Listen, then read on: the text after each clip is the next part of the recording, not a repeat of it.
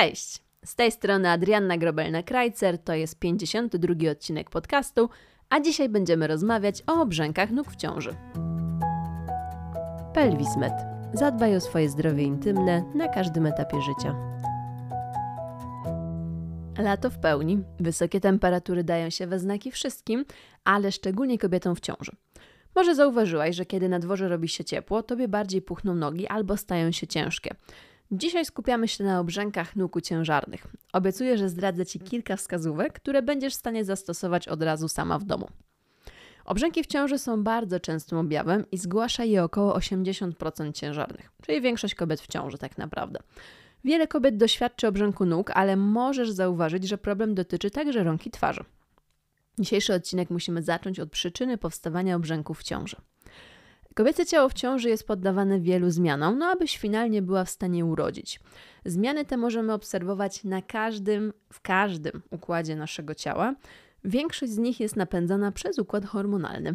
Na pewno zaobserwowałaś już tą burzę hormonalną, która wpływa nie tylko na Twój nastrój i samopoczucie. Właśnie za obrzęki w ciąży odpowiadają głównie dwa hormony. Będzie to progesteron i estrogen. Progesteron ma działanie rozluźniające i zmniejsza napięcie ścian naczyń krwionośnych. Naczynia krwionośne transportują krew, ale kiedy ich opór się zmniejsza, czyli napięcie, dochodzi do sytuacji, gdzie ten płyn dużo łatwiej przechodzi do przestrzeni tzw. Tak pozanaczyniowej i się w niej gromadzi. Czyli właśnie ten płyn przechodzi poza naczynie krwionośne. Ty będziesz odbierać to jako obrzęk. Dodatkowo w ciąży w znacznym stopniu zwiększa się objętość krwi krążącej i objętość serca. Jeżeli więcej krwi przechodzi przez naczynia krwionośne, to automatycznie więcej płynu przechodzi poza naczynia. Kolejnym hormonem, który wpływa na obrzęki jest estrogen. Jego poziom rośnie w ciąży aż do porodu. Estrogen wiąże wodę, zmiękcza tkankę łączną i wpływa na rozszerzanie się naczyń krwionośnych, co nas znowu predysponuje do powstawania obrzęków. Następną bardzo ważną przyczyną powstawania obrzęków będzie sama macica. Ona na początku ciąży jest niewielka, no ale w miarę upływu czasu rośnie i zaczyna uciskać na bardzo ważne naczynia żylne. Tutaj mowa o żyle głównej dolnej. To jest takie naczynie, które zbiera krew i limfę z dolnej części naszego ciała, czyli tak naprawdę od yy, pasa w dół, od przepony w dół. Jeśli macica uciska na żyłę główną dolną, powoduje jej domykanie, no i upośledza zbieranie tego płynu. W konsekwencji nogi puchną, no i stają się duże. Dodatkowo obrzęki będą nasilały się, jeśli spędzasz dużo czasu w jednej pozycji, czyli masz na przykład pracę siedzącą, no albo też totalnie pracę stojącą, bez żadnego ruchu. Mamy do czynienia właśnie z wysoką temperaturą albo upałami, no i w sytuacji, gdy brakuje Ci jakiejkolwiek delikatnej rekreacyjnej aktywności fizycznej. Za transport chłonki w naszym ciele odpowiedzialne są naczynia limfatyczne.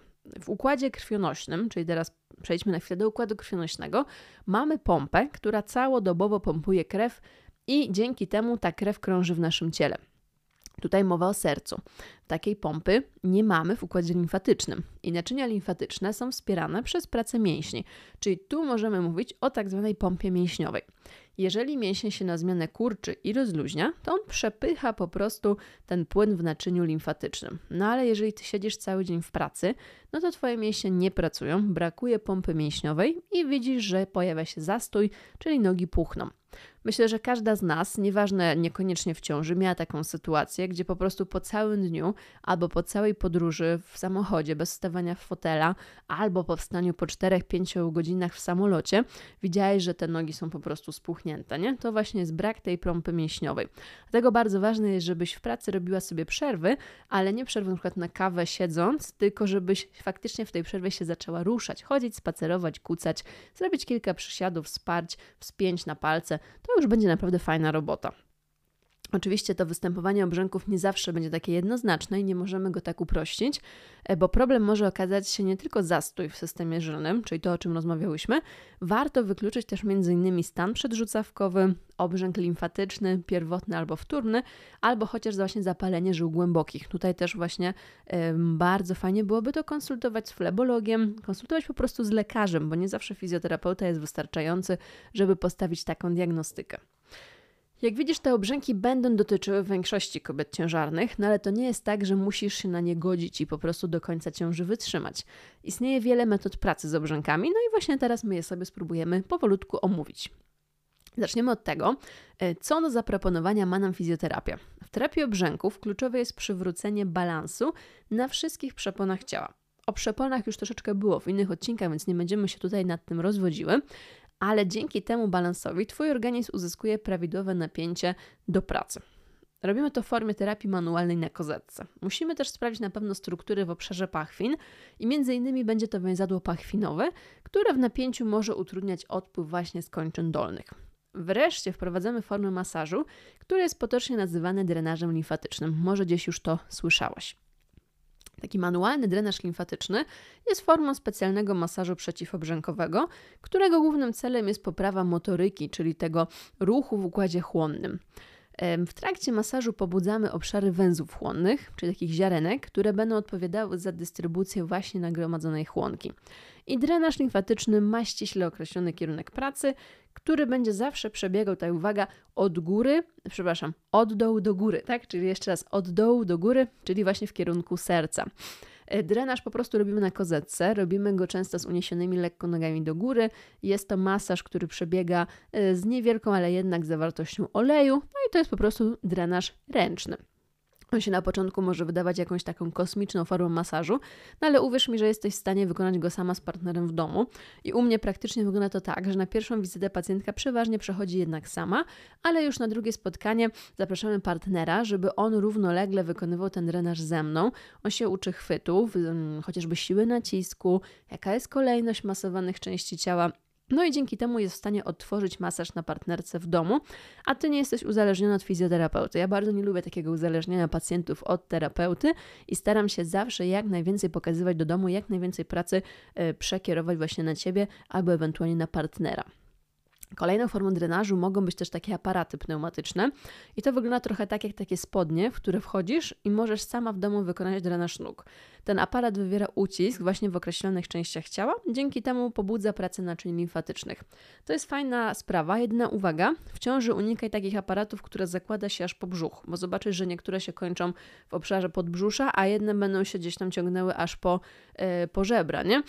No nie chcemy na pewno ucisku w tej okolicy brzucha, czyli te nogawki kończą się w okolicy pachwin. Taki aparat jesteś w stanie kupić już od około 1200-1300 zł, tak jak przed chwilą sprawdzałam sobie w internecie, więc przy codziennym takim stosowaniu no myślę, że wydatek szybko się zwróci, o ile będziesz oczywiście stosować.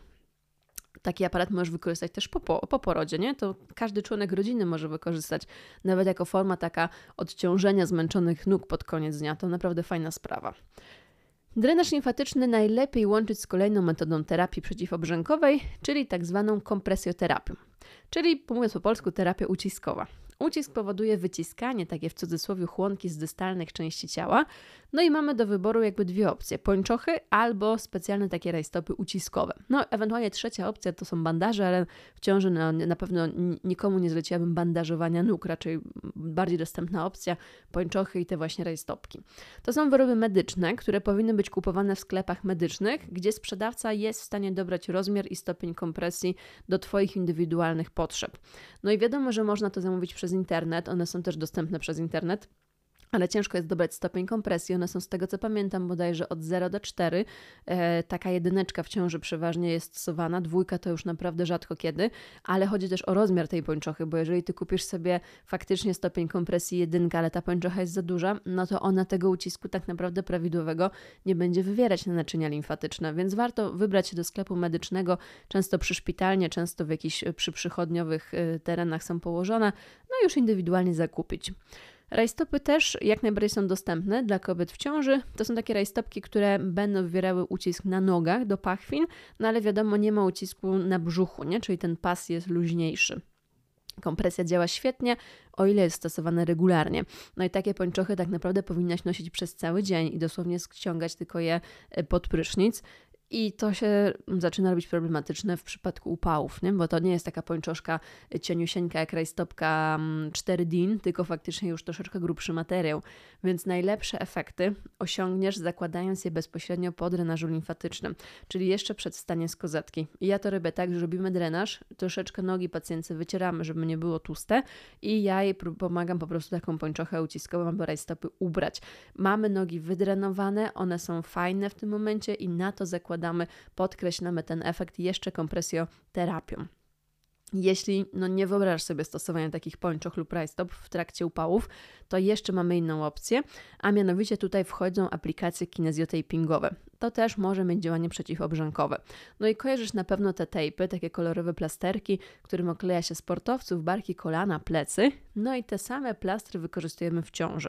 One są hipoalergiczne, nie ma przeciwwskazań, żeby stosować je właśnie u ciężarnych. W żadnym wypadku nie mają działania na dziecko, tak więc spokojnie. No i te plastry aplikujemy podobnie bezpośrednio po drenażu limfatycznym. Ich zadaniem jest troszeczkę unieść tkankę i uzyskać przestrzeń do naczyń limfatycznych, czyli taki efekt liftu, nie? takiego podniesienia skóry i tkanki podskórnej się pojawia. Fajne działanie, naprawdę fajne efekty, widoczne bardzo szybko, ale kiedy mamy upały i te nogi i te stopy się pocą, no to niestety taping musi być regularnie wymieniany, no bo on się zaczyna szybciej odklejać. Tak standardowo w przypadku nie wiem, na przykład brzucha, taki plaster trzyma się przeważnie od 4 do 5 dni. No w przypadku wysokich temperatur i oklejania nóg i stóp to na pewno będzie krócej. Więc znowu, no albo uczymy Ciebie i partnera oklejania nóg, żebyście mogli sobie regularnie w domu taki, taki taping stosować, albo ja czasami zapraszam pacjentki nie na całe wizyty godzinne, tylko po prostu na chwilkę, żeby wpadły, robimy taping 10-15 minut i ona idzie do domu. Jest opcja. No i przed chwilą mówiłyśmy o tych naczyniach krwionośnych, o żyle głównej dolnej, tak? Pamiętasz duże naczynie e, limfatyczne, drenujące obszar dolnej części ciała, czyli właśnie obszar nóg. No i ta żyła, wyobraź sobie teraz, biegnie po Twojej prawej stronie ciała. Kiedy macica jest duża, a ty leżysz na prawym boku, no to niestety ciężar tej macicy zamyka światło żyły. Tak więc ma utrudniony znowu ten odpływ chłonki krwi z dołu.